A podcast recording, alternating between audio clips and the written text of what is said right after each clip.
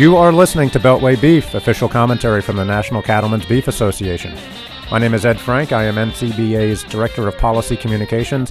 And joining us today is Ethan Lane, the Executive Director of the Public Lands Council and NCBA's Federal Lands. Ethan, thanks for joining us. Thanks for having me.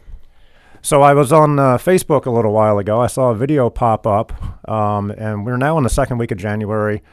We're in the cold, dead heart of winter, and uh, there is an epidemic sweeping the land. And I'm not talking about the flu. Um, I'm talking about a condition called Patagonia shame.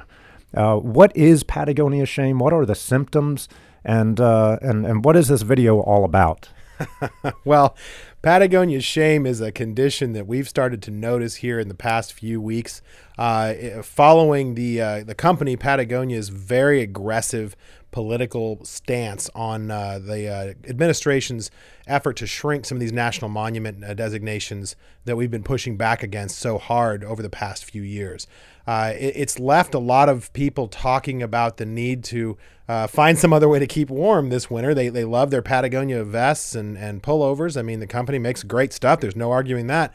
But most people don't want to uh, be obligated to a, a, political position they may not agree with because the company that they happen to have uh, purchased a coat from is uh, is spending a lot of money and and uh, uh, becoming kind of a a radical advocate. So we felt like we could help some people out with that by uh, creating an iron-on patch that they could iron right on over that Patagonia logo and turn that jacket back into a wearable object. And you know, it's been kind of funny because we really have had a lot of people, and this is why this this video kind of came about. We had a lot of people tell us that they had a Patagonia coat that they loved, but they were so mad at the company that they just couldn't bring themselves to wear it you know, our own staff included. So uh, this was really born out of necessity more than anything else.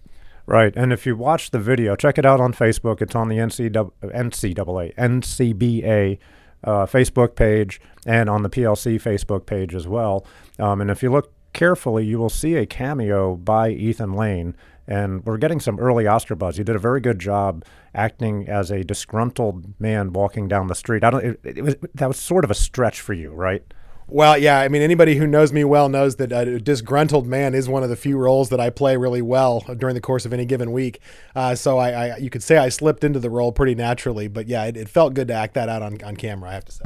Okay, well, and I know Gary Oldman is, is sweating bullets. Uh, you know, he did pretty well as Churchill in The Darkest Hour, but um, you know, we have a we have a dark horse coming up uh, from behind now. I'm coming for the title. All right, so how can people get this patch um, if they do have a Patagonia jacket, or if they just want a PLC patch? Uh, how do they get this patch? So you can you can go to our website publiclandscouncil.org, and there's a, a, a form you can fill out there. The patches are free, but it's three dollars for shipping and handling, so we can ship it out to you. Um, if you're in DC if you're on Capitol Hill or anywhere. We've already had, just in the few hours it's been online, um, requests for probably more patches than we actually ordered in the first round. So we're going to be ordering another batch of these. They're going faster than we expected. Um, so, uh, you know, just give us a call if you're local. We'll we'll get you a couple or a stack, or if your whole office wants some, we can we can get those to you. Um, we'll have some at convention in uh, Phoenix. So uh, if you if you look for anybody on the federal land staff uh, uh, walking around, uh, we can definitely put you put you in touch with the right people. But yeah, we're we're gonna, gonna have quite a few, and we'll be reordering some more as well because we are seeing a lot of demand for these. Okay, there you have it. If you are suffering from Patagonia shame, or if you just want to get your hands on the hottest fashion accessory of the winter of 2018, you know what to do. Ethan, thanks for joining us. Always great to be here, Ed. Thank you. You've been listening to Beltway Beef. Until next week, eat beef, fight Patagonia shame, and check us out online at beefusa.org and on Twitter at, at Beltway Beef. Thanks for listening.